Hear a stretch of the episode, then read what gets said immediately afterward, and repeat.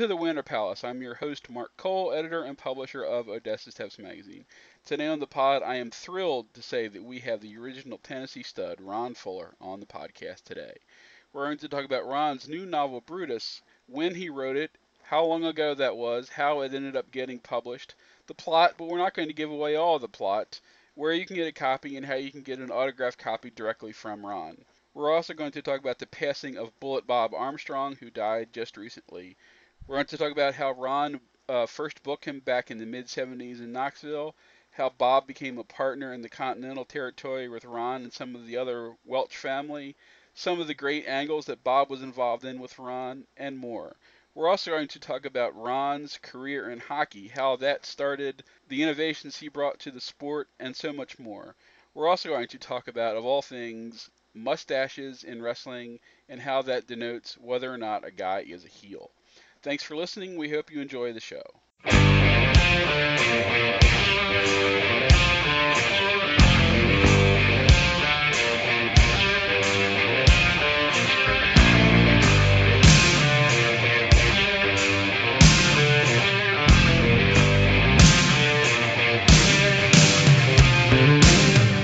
Welcome back to the Winter Palace. I'm beyond thrilled to have our guest make his debut on the pod today. Part of the biggest dynasty in American wrestling history, he's worn many hats over the years, both in pro wrestling but also in hockey. And now he is an accomplished author. To talk about his novel and so much more, I'm very happy to welcome to the show the original Tennessee stud, Ron Fuller. How's it going, Ron?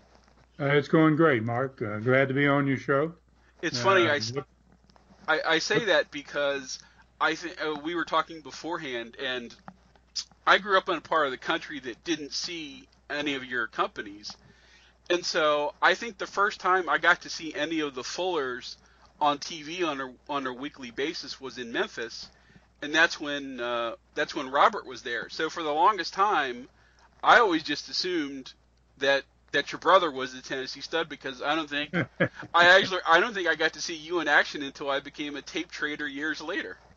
Yeah, I think he assumed he was a Tennessee stud too. so my brother and I, we we get a lot of laughs about the, the Tennessee stud. But uh, yeah, yeah, he was there. His career went a lot longer than mine. I got out uh, when I saw wrestling was about to go under the wrestling type of wrestling we knew anyway for many many years. And my family, my father and my grandfather, it was all changing and you know, I I, I could kind of tell, you know, this is this is maybe not where I need to be in the future, and and I was lucky to get into another sport and make have some success there too. And uh, the reason, the main reason that we're having you on, and hopefully it's the first of of many times that you'll be on the pod over the years, but uh, your novel Brutus just came out a few weeks ago, and I did not realize until I heard you talking about it on uh, Cornette's show a couple weeks ago was that this is not a this is not a new pro- it's a new book, but this is not a new project. So why don't you tell everyone just how long uh, Brutus has been around for? Oh gosh, man, I, am almost embarrassed. You know, when I talk about it, uh, uh, I, I, after I after I saw my last hockey team and I spent uh, three years living in the Florida Keys, I moved back to Knoxville, Tennessee, not too far from the Smoky Mountain National Park. And I had a dream one night in 1988 about uh, a lion getting loose in the park. And I got up the next morning and decided I'm going to try to write a book. You know, I'd done pretty much everything else. I said, I'm just going to write this book. You know, I think this may be a good story. I'd see where it goes.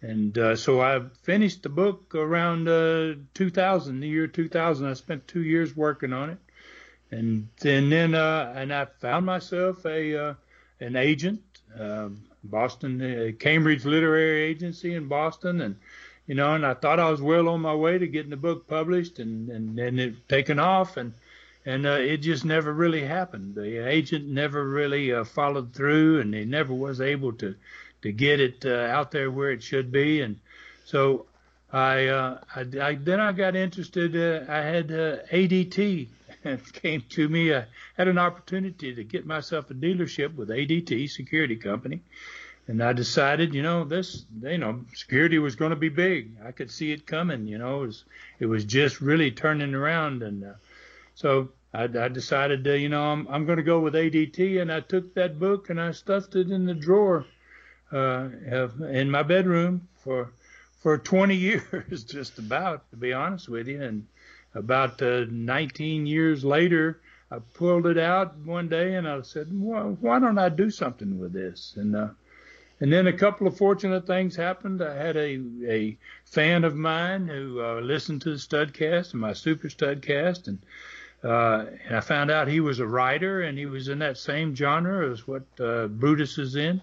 And I got in touch with him and you know, and I asked him questions, and he had he had five books out already, and he said, "Send me your book," and I sent it to him, and he read it, and and you know, got back to me, and he said, "Jeez, Ron, you you got to do this. You know, this is a hell of a book. You got to finish this." So he helped me uh, to to to sharpen it up and to and to get the concept back going again, and to get my juices flowing about it again, and and uh, so now we went ahead and uh, self-published it on Amazon, and uh, it's it seems like it's taken off, Mark. I mean, uh, you know, you never know when you write a book whether you got something or whether you don't. It's kind of like going into a new business. Are you going to be a success? Are you going to fail? But uh, you know, uh, it looks like that uh, I maybe have something. I think it's going to be. Uh, I think it's going to go. Well, I mean, we'll get into the the plot and stuff for a second, but uh, one of the things that I wrote in my review is that I could, as I was reading it, I could easily visualize it, and you know, it certainly seems very, very filmable. That you know, I said that even though this book is set, like you said, you wrote it 20 years ago, and it's set in the present, but when I was reading it, I was imagining it more as being set like in the 60s or I don't know why but like I could see it being set in the 60s or 70s. Like I said, I could see. I kept imagining a guy like George C. Scott playing playing the caretaker. You know, that that's just the kind of guy that I imagined, and I imagined, you know, young Psycho era Anthony Perkins as as Jed, and, and you know a couple other people. So it's definitely seems like it's something I could easily see as a movie. Yeah, well, you know, when I was writing it, actually when I when I'd had the dream and I woke up the next day, I was thinking more movie than book. You know, I was like, wow, what a movie that would be. You know, uh, but uh, you know, the, it's kind of a timeless story. I guess you know it could be in the 60s, it could be uh, in the 90s, uh, the 1990s, uh, it, present day. You know, it's a it's a story that's that's uh, you know could could this could the good thing I think about uh, Brutus is the fact that it uh, it's uh, it's fiction, but it's a possible fiction. I mean, it could happen. Uh, a lion could definitely get loose uh, in, in a wreck of some kind and uh, get in the neighborhood or wherever he gets lost. But uh, when you think about getting lost in that national park, uh, that's one of the but that would be one of the premier and one of the most difficult places on earth to to capture or kill a lion to find him in that in that park. It's a it's a massive park. Yeah i should say uh, for people who haven't heard you talk about it before ba- the basic plot and this is very much the basic plot is that um, a guy who works for the knoxville zoo uh, and ended up uh, capturing a, hunting down a lion in Africa, bringing it back to the Knoxville Zoo, and eventually a series of things happen that we won't give away here because we want people to read the book. But uh, the lion's up being transported from the Knoxville Zoo to the Charlotte Zoo, and while it's being transported, there's a landslide going through the mountains, and the lion escapes into the national park, and then people have to hunt down the lion before it kills again because this is not only a man-eating lion, this is perhaps the world's greatest man-eating lion. Yes, yes, and and actually, uh, supposedly the world's largest lion, the largest lion ever in captivity. He's not just a man-eater; he's a massive lion. He's huge. So you know, it's uh, it's quite a quite a struggle, you know, as you as you would imagine. Uh, for a lot of people, uh, you know, Smoky Mountain National Park is the most visited national park in America, and uh, people that go there, uh, if they think about being up there in those mountains and a lion being loose and them not knowing where he's at, that's a it's kind of like Jaws in a way uh, because uh, you know it's just instead of Jaws makes us afraid to go into the ocean and uh, and Brutus is liable to make people afraid to go into the mountains again. you know, because uh, it's it's a great place for a lion to get loose for sure. I will say, as somebody who lives very much in the country, it's easy to imagine because we've had scenarios in the past where we've had bears. Uh, a couple years ago, there was a bear that somehow ended up in Delaware. I don't remember how, but or just wild. But the bear basically started making its way across rural Maryland. Because I mean, because uh, up in the northeast corner where I'm from, you know, it's it's very rural and very country. I'm you know I'm sure I'm sure you know what that's like. Where oh, yeah. Yeah. you know you could easily have an animal traipsing through an entire county or couple counties for you know 40 50 miles and never be seen because of if it knows what it's doing. So I can easily imagine how being in a giant national park, you know, one small animal, even if it is the world's biggest lion, could easily evade capture, especially if it's a preternatural lion, as as Brutus appears to be. That he, you know, he's like he's not just a man eater, but he's he's he's a cunning man eater. Yes, yes, yes, and that and that's the whole concept with him is uh, he's been captured once. Uh, he got captured uh, on on uh, Kilimanjaro and Kibo, one of the Kilimanjaro mountains, and uh, you know, uh, and he's he's very he's cunning. He, he's been captured once, and he's smart this time. He's it's like uh, I'm not going to let it happen to me again. They're not going to ever get me again. Once he gets out of that zoo, he, then he's he, he's just uh, he's in an element where he is going to just be uh, totally dangerous, extremely dangerous out there, and uh, and he he's he really takes he takes quite a few people down before before they're able to able to to get it done. But uh, you know, and uh, and, I, and it this this this book uh, it actually has characters from three continents, critical characters from three different continents.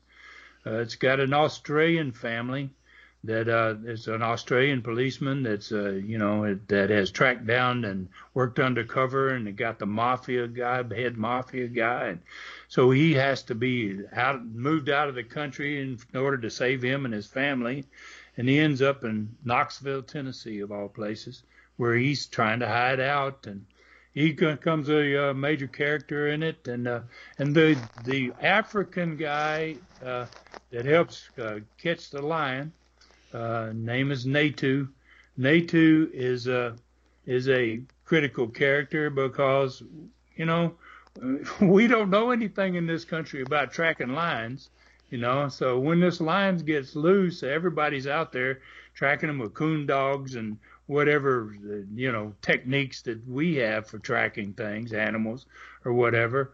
But uh, you know, tracking a lion is a whole different ball game, and so Natu has to come from Africa. They got to have the guy that got him the last time come and get him again. And uh, so it's a it's a pretty intricate story. And then there's a whole lot of things. You know, uh, you and I talked earlier. Uh, there's a lot of things that uh, that we you didn't say in your review. Uh, this book has a little bit of everything in it. you know, it's kind of it's got it's it's it's uh, it's a it's a pretty intricate story and and it could happen. I think that's the part I like the most about it is is it could happen. Well, it's funny too because the way the book is structured, some of the like the uh, the Australian policeman, it's funny that like the book starts off focusing on him, and you're like, okay, and then it jumps to this other part, and then you really don't see him again for a good while until you know things happen that involve the police, and he just happens to be the the detective that gets involved in the case. And so you're like, oh, that's right, this guy, this guy that I remember like 200 pages ago, you know, is back in the story, and sort of the the same with the African hunter, where you know he you see him catch the lion in the beginning, and then you know it's not until they need him to come to America later that he pops back in.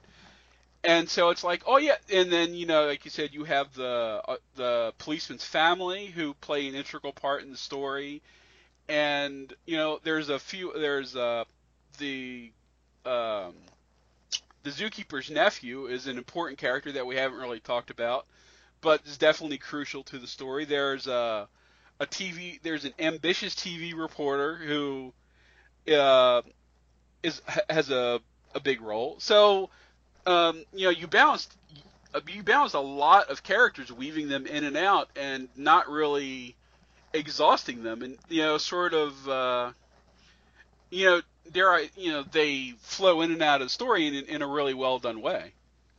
Well, I appreciate that. Yeah, you know, and I and I did, uh, and it's really funny when you write a book, uh, and it, that being the first book and the only book I've ever written uh, you, you you think you sit down and you're going to go, okay, well, I, here's where I'm going to go with this, and and I see and I see how I'm going to get there.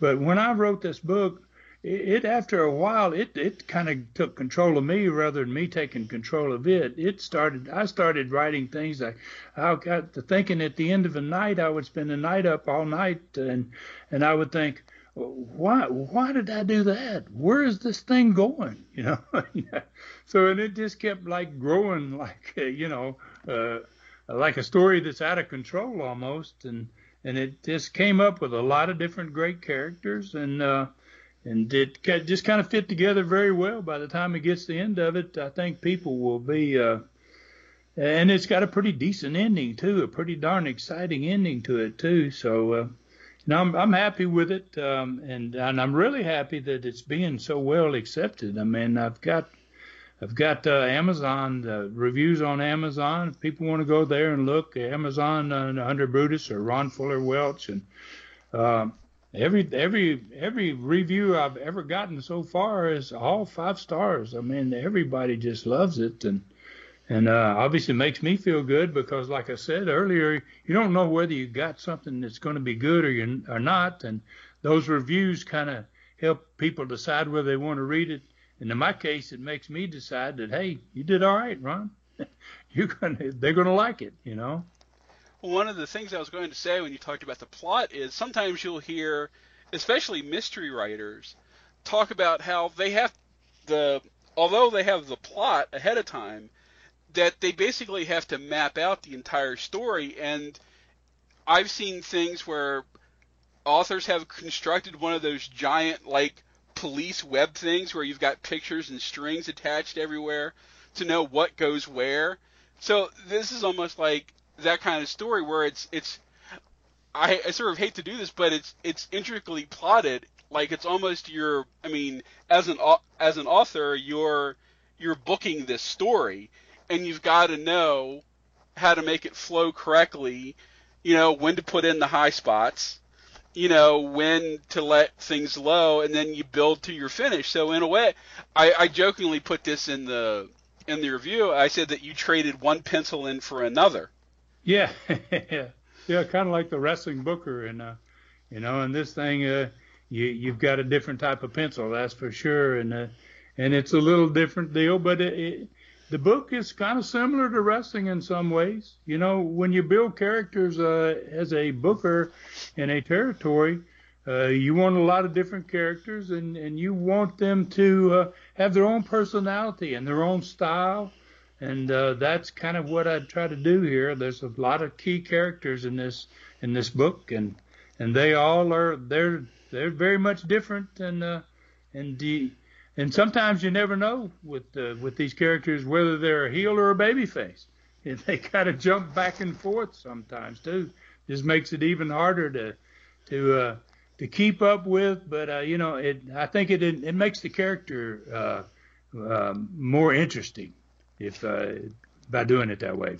And you've got the lion, who is a force of nature, who is probably probably the equivalent. If we look over your history, he's probably he's probably like the stomper.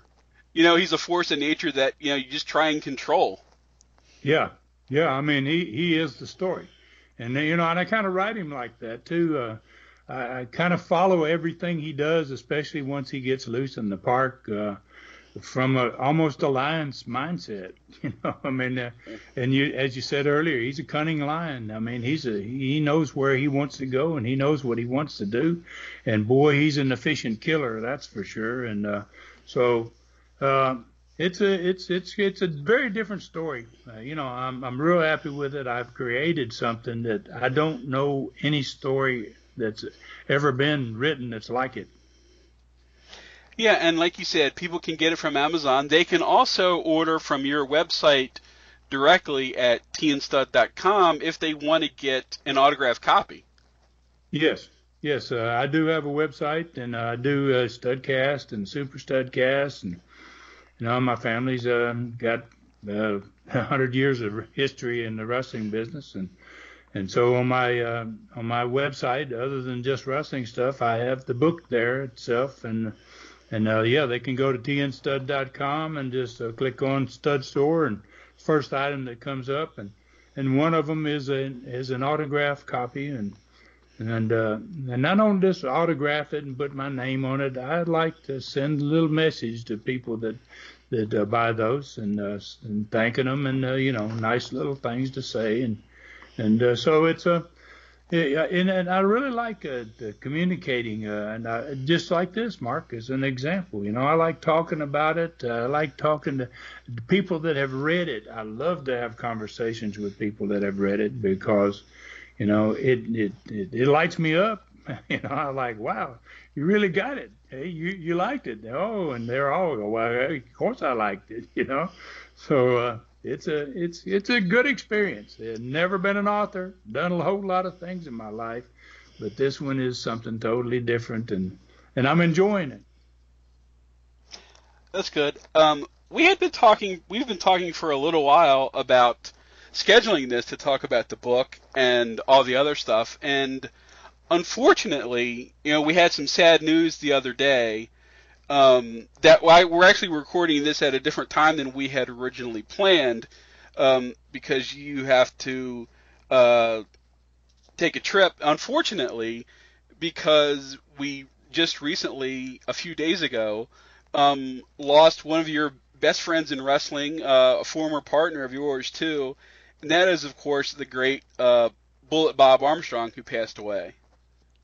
Yeah, yeah, horrible, horrible deal, and Bob had bone cancer and uh, for a couple of years, and he's 80 years old, and he didn't want to uh, go through the chemo and all that stuff, and you know, and it uh, it took a long time to get him. Uh, Bob was just a tremendously strong person, not just in body but in spirit, and uh, and you know, and it, it finally did get him, and uh, yeah, and, and I'm going to his funeral soon here, and you know, it kind of made us uh, have to move things around a little bit. Uh, but uh, he's a, just a, a tremendous person, and I can't say enough about Bob Armstrong. Uh, and uh, like I said, probably my my my best wrestling friend I ever had.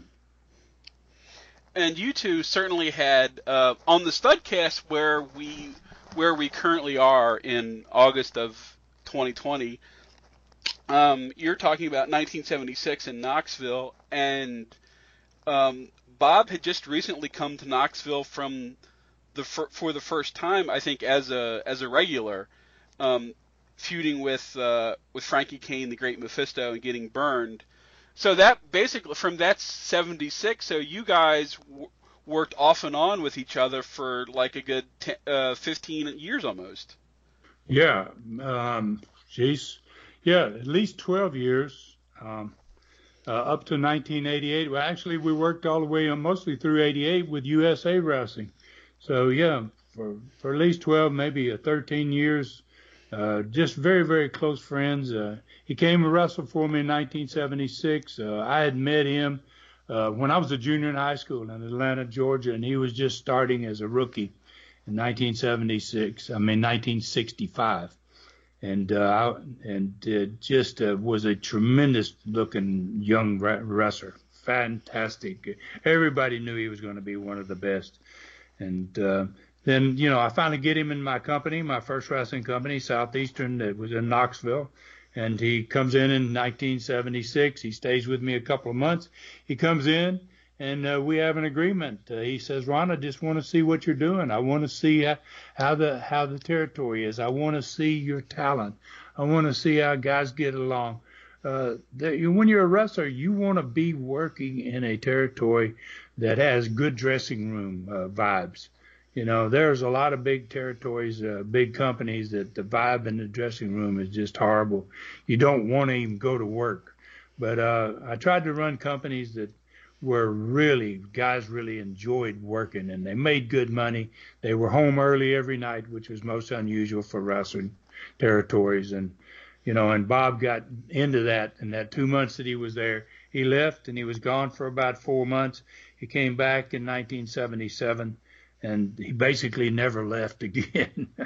he just stayed with me all the way through Knoxville, uh, the, which ended in about 1979, and then we opened. Uh, we went south into Pensacola and started another territory down there, southeastern Pensacola, and it was just a monster territory, tremendous territory. And Bob, uh, I made him a partner uh, in in the company with me, uh, and I had family members that were involved in the company too, that I made partners. But I, he was the only guy I ever put in the business with me, and I really loved him, man. He was just a tremendous and a tremendous wrestling talent. For people up north that never, don't know who we're talking about, wow, you don't know what you missed. I mean, he he would have he could have gone anywhere he wanted to and been a Hall of Famer.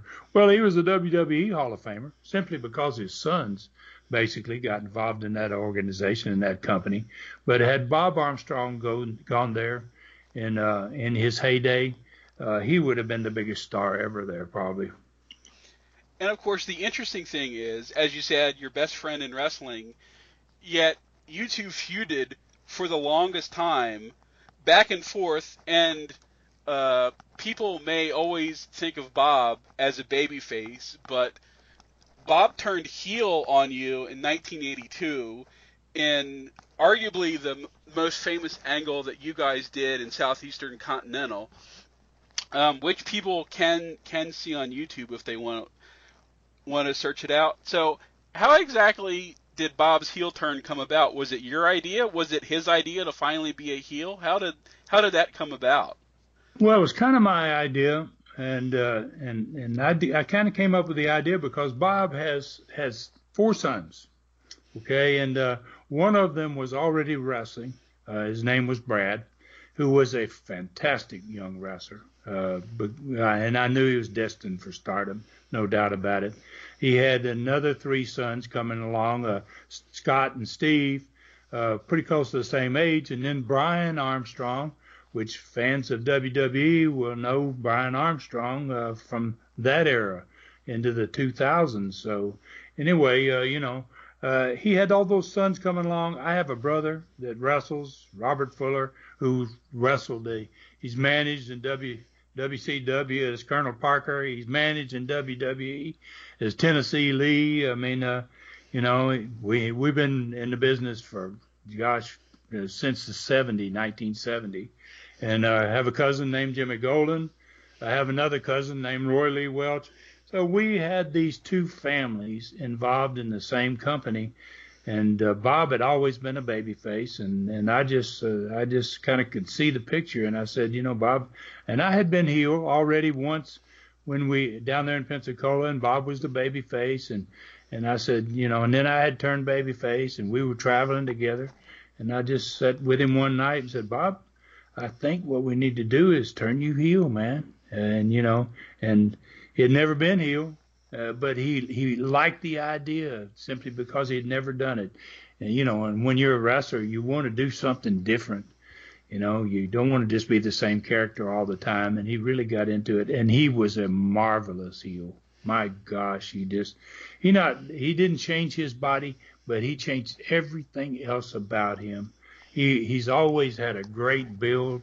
Uh, he's ne- he's he, you know he didn't smoke. Uh, he didn't do third things like that. Uh, you know, uh, he went crazy once he became a heel. He he did exactly what a heel would do. I mean, he'd been a good guy and a nice guy, and all of a sudden he grew himself a mustache. He put a earring in his ear. He started smoking cigarettes on interviews.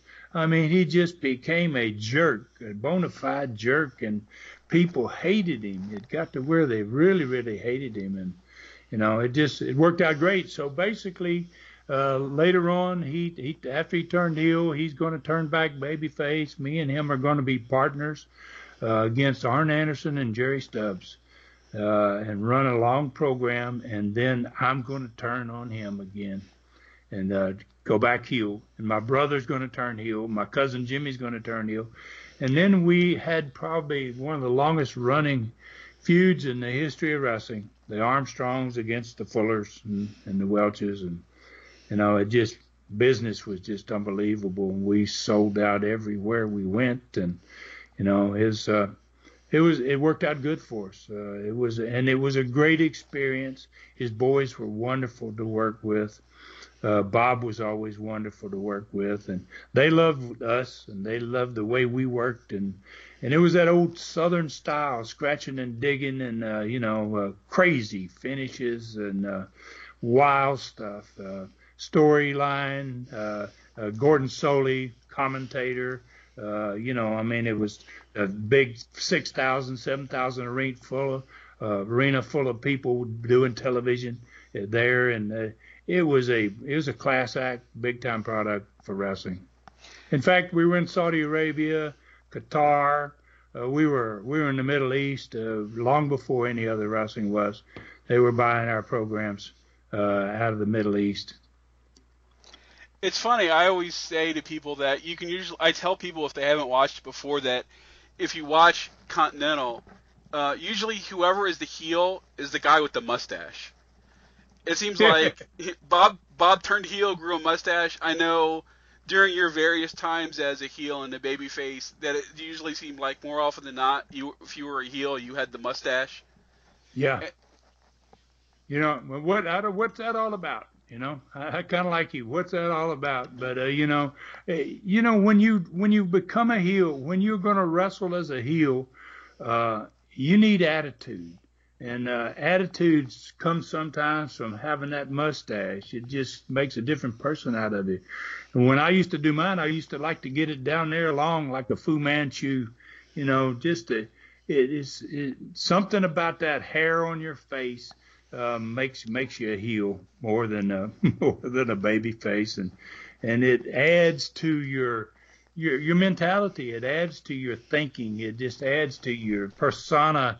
It's it's a wonderful thing, man. Putting a little hair on your face, or, or uh, you know, growing a beard, uh, whatever it may be.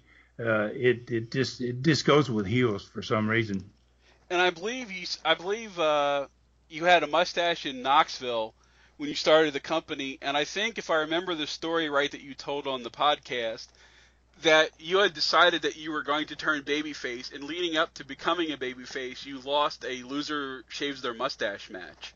Yeah, yeah, I had a match against Ron Wright, which I don't know. People, uh, a lot of people probably don't know who he is, but he was a t- typical man, East Tennessee character, and had that country voice and that twang, and uh, you know, and never been a baby face until I came there, and I decided I was going to be a heel, and I wanted to make him a baby face because he was lived close, and I could count on him being there for a lot of matches with me, and uh, he just uh, it it was really good. Uh, he put up his hair, and he didn't have much hair. He just had a little hair around the back of his head. His top of his head was bald, and and uh, and I put up my mustache, and uh, you and I, like you said, I knew I was very shortly going to be turning babyface, so I wanted to get rid of the mustache before I made the turn. And we worked a pretty good little deal that night where, where uh, uh, he he won the match, and then I wasn't going to let him cut my mustache. And probably six or eight guys came. They came to the ring one at a time, and I just beat the heck out of them, threw them over the top rope.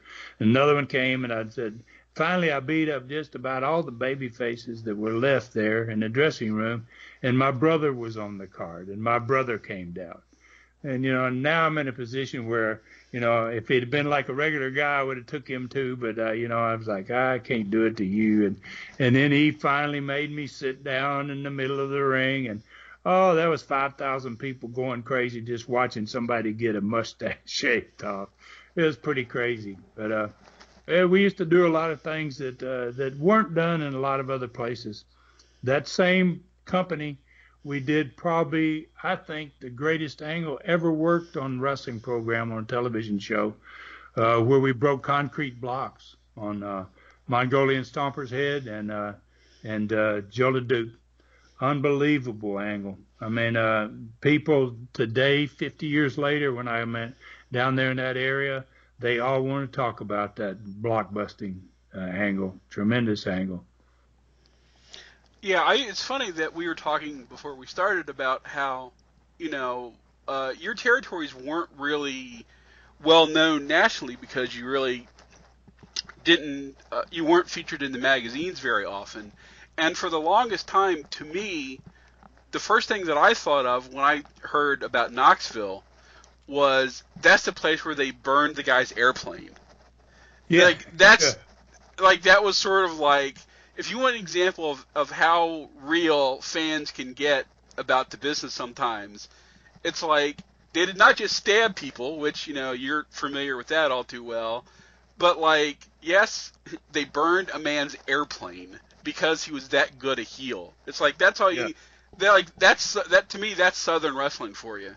That's the ultimate, isn't it? I mean, you know, it's one thing to burn a guy's car, you know, and that'd be bad enough. But yeah, they shoved his airplane in Harlan, Kentucky, off the top of a mountain because the airports were built on the mountaintops because uh, you couldn't land in the valley, obviously. So they just flattened off the top of a mountain to make a runway out there. And he used to fly his twin engine plane in there, and one night, boy, the heat was too much, and and uh, he goes home. He goes back to get in his plane, and it isn't there, and he sees the smoke coming up the, from the side of the mountain, and he goes over, looks over the edge of the mountain, and there's his airplane.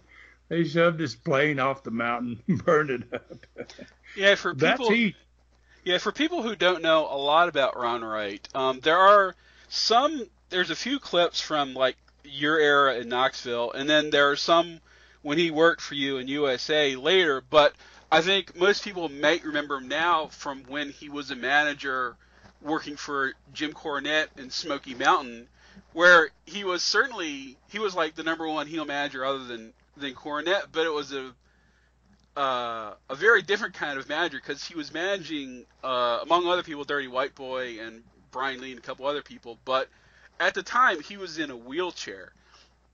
Uh, and well, we thought he was in a wheelchair, but uh, yeah, one of the one of the better angles they ever did in Smoky Mountain was like it, it was probably at least a year or 18 months that Ron Wright had been in the wheelchair, and then finally during a match he got up out of the wheelchair to, I think, to help Dirty White Boy win the title, and people, you know, it was like you know th- that's the kind of commitment to an angle that you know we don't see anymore. But but there's definitely plenty of Smoky Mountain Ron Wright for people to check out if they've never seen him before. Yeah, he's a he is a fantastic character. I mean, uh, he was a fantastic character and a great guy also. But uh, and and it got so much heat there in his lifetime. Uh, he had a scar on his back uh, from being cut in Greenville, Tennessee, from somebody behind cut him that uh, started at the bottom of his neck and it went all the way uh, below his tights. Uh, you know, unbelievable uh, scar. Just, uh, you know, survived no telling how many stabbings and everything else. Uh, just a a uh, perfect heel, just a perfect heel. I, I loved it. I loved to do his imitation of him because his voice was so good and and I used to fly with him in that plane that they pushed off the mountain. And boy, I had some harrowing experiences in that plane with him and his brother. He had a brother named Donnie. It was Ron and Don. And uh, boy, they they were boy. It was just as it was just as uh, wild with them being in the airplane as it was being in the ring with them. They were just absolutely off the charts. I was gonna say, I think Ron Wright may be in the top five of people uh, in the wrestling business that people love doing impressions of. I think, well, I think Ron Wright, Jim Barnett and Dusty are probably the people that people who have been in the business for a long time. I think everybody has an impression of them to do. Yeah, yeah, he's he's, he's a he's a he's a great guy. I love doing him, and and I, anybody that likes to do impressions, you know, he's pretty unique character. Uh, we had a deal one time. This was crazy. Uh, and, and this was in southeastern in Knoxville. We had a uh, a contest for people to send in something of for uh, anybody that wanted to a replica, make something of your own that uh, that epitomizes one of the wrestlers. You know, babyface, heel. It didn't make any difference.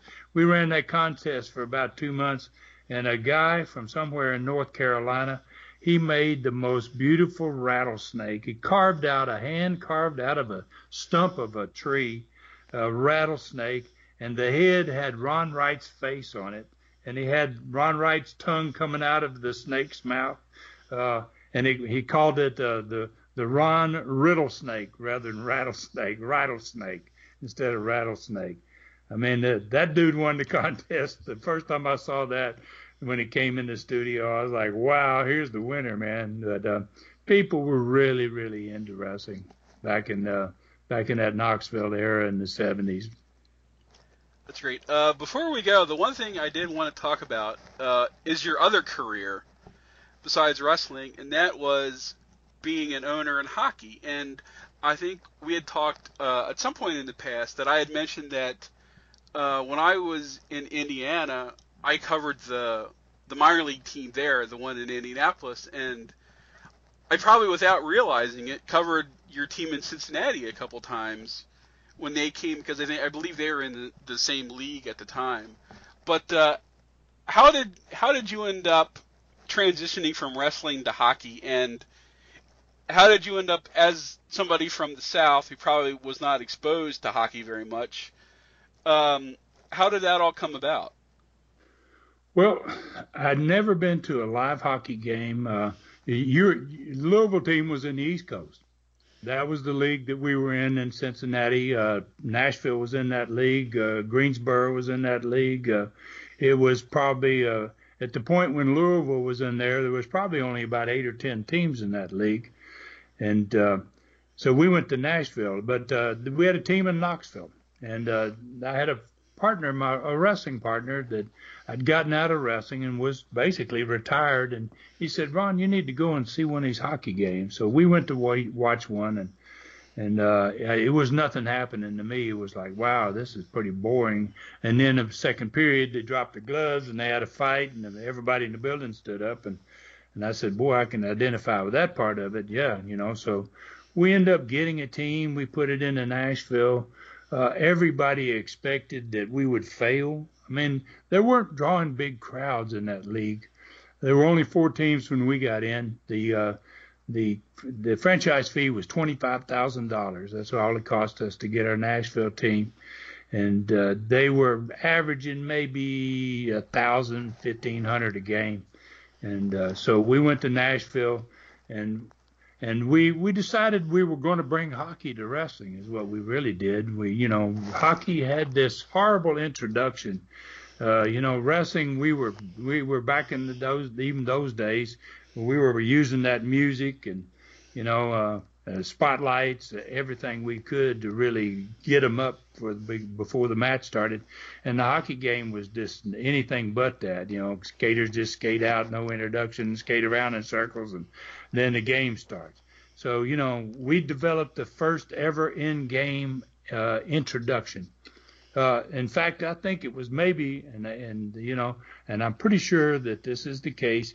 It was the first ever done. The Chicago Bulls came down and watched it and they sent people back, and that's where they got the their introduction when Michael Jordan came there.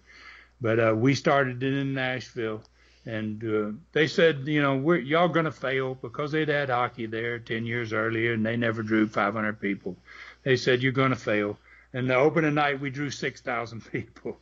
We drew uh, f- three times more than any hockey team had ever drawn in that league in one in the first night. And then so next year we went to Cincinnati and and we did the same thing there, except we changed the music and we had the spotlight. We and said in Nashville we did bad to the bone and introduced our team. We'd never been done. Did stuff in hockey had never been done. And then went to Cincinnati, did the same thing. Except in Cincinnati, we were drawing ten thousand a game. It was like we were we drew more than four NHL teams in the minor leagues.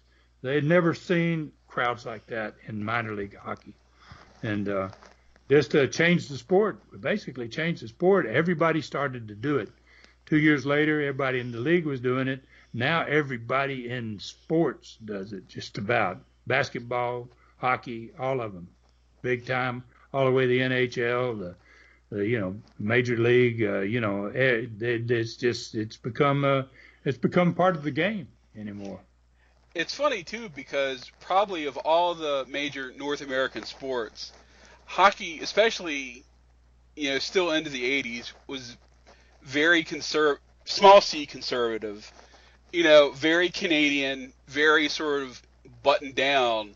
And so I can only imagine that the people in hockey were probably like, one, they probably said, you know, are you going to turn this into like the real life version of Slapshot? You know, you're going to have the Hanson brothers playing for your team. And I'm sure there's probably some people who are like, is this guy, this guy in wrestling, is he going to is he going to be on the level? You know, are the, you know, is our sport going to be a shoot, or is he going to try and work our sport? Yeah, it, you know, it, I got a very uh, rude introduction into the sport. You know, once I got uh, talking to him about wanting a team, you know, the first question was, "You're not going to have a goon coach, and you're not going to have a goon team, are you?" You know, and I said, "No, I don't know anything about hockey, so I wouldn't know the difference between a goon team and a, and a, a goon coach and one that isn't." And uh, so the first night we played in Nashville, we had the opening, uh, and uh, we kept, cut the lights out. There were two guys from the NHL that came, one from out of uh, out of Canada and one from I think from the Blackhawks of Chicago. They just came down to see what the wrestler was going to do with his hockey team. And I think first of all they had to be blown away by 6,000 people. They they had to be like, wow, how in the heck did they do this? And then the, we cut the lights and we played bad to the bone. Uh, we put the spotlight on our team. Uh, it was an unbelievable introduction. Everybody in that building was on their feet. And uh, as soon as the first period was over, I went back to my office, and the two guys from the NHL came into my office and they were say they they were mad. They were really mad. They were like, "Who do you think you are? You know, I mean, what are you doing to hockey?" And I said, "I'm turning people on, man." I said, "You know, what did you think out there?" I said, uh, the, the, "How many people did you see sitting down when that introduction was going on tonight?" And they were saying that was horrible. You can't do that in hockey. You're right. Were very, very conservative. And I said, "Man," I said, "I own this team." I probably shouldn't have, but I said, I own this team, guys. I said, I'm going to do whatever I need to do to entertain people because we're down south. They don't know a damn thing about hockey. But I said, I'm going to entertain the hell out of them and get them in here every week. And then two months from now, you come back and you'll have hockey fans here. And, uh, you know, they, they, they walked out of there a little bit angry with me, but, uh, uh, we did things uh, did things totally different than anybody else, and then we got copied by everybody honestly, I think you probably were drawing more fans on a le- on a level lower than when I co- when I covered the team in Indianapolis. Um, you know, and they were a fairly decent team. They made the playoffs like once or twice, but you know, they were we were in the old fairgrounds in Indianapolis, and which was like a barn of a building that, you know, usually only got a few thousand people, and then I think occasionally they would run downtown in Market Square where the Pacers played, and even then, you know, it's not like they sold out or anything. It's like, uh, you know, hockey was certainly an afterthought in Indiana then, but you know, you know, hearing all the stuff that you guys did, you know, it must have been just great fun. Oh yeah, yeah, we made it. Fans, fans loved it. I mean, and we did everything, and we didn't have we did stuff between periods. You know, when everybody sits on their hands at a hockey game and they all go have a Coke, they didn't go to Coke. They didn't go by concession because we were doing these dash for cash deals. Uh, we put a hundred thousand dollars in in real money on the ice between the blue lines, and and bring a Wells Fargo truck in on the ice and and drive them all around, and then have open the back door and have guys get out with shotguns and take the money out. I mean, we did outrageous, outrageous things. There was nobody. We did in Nashville. We had a Garth Brooks night, and we had Garth Brooks on the ice, and he picked the winner. Garth Brooks look-alike night, and they they had all these cowboys showed up looking in Garth Brooks outfit, and they had a Garth Brooks actually there. You know, we we really we really did a good job of of uh, taking that game and, and, and taking it over the top. I mean, we didn't just provide them with a hockey game, we entertained the heck out of those people. Well, it's certainly probably safe to say that Nashville would not be the success that they are now, probably without the foundation that you guys built 20 years ago. That's correct, and they give us credit for that.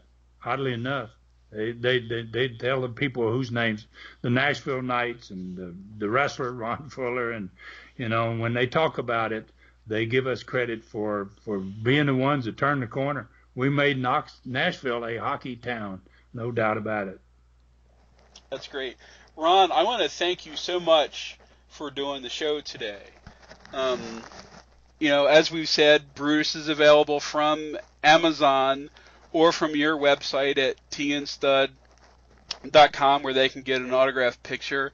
They can also get uh, you know your weekly podcast on your site or from wherever podcasts are. You have your Super Studcast uh, on Patreon, where um, you know you do a deep dive, you know, two hour and a half shows every month on a subject. You just did Memphis uh, this past month, where you had Jerry Lawler on one show, and we're talking about the history of Memphis wrestling on the other, including and I don't think I had heard this story before about how uh, your dad Buddy used to shoot with Elvis in the barn on your farm. Yeah, yeah, yeah. Wrestling was huge there. My dad went there, and that town was dead, and made a huge wrestling city out of Memphis within two years. And uh, Elvis was a big, huge fan. He'd come to the Ellis Auditorium and stand in the back and and uh, sneak out when the last match was over. And he used to come to our farm, and we had a wrestling ring in our barn. We had a bunch of horses, and he would work out with my dad. I've, I know Elvis. that is as a 10 year old kid. You know, I, Elvis would come every once in a while and bring his whole troop, couple of limos, and and uh, hang out and do a little wrestling, man, in our barn. Pretty amazing. That's great. Um, and you're on you're on Twitter and Facebook uh, at Ron Fuller Welch. Um, is there anything else you want to mention before you go? No, uh, I think you pretty well covered it. Uh, I mean, uh, the, the Super Studcast that I do is it's actually three hours. It's it's in two parts, like you said, about an hour and a half each, and and I've done everybody, man. I mean, uh, I've done Terry Funk and Stan Hansen and Andre. Uh, I mean, uh, just my stories about Andre. Ron Wright. We talked about Ron Wright.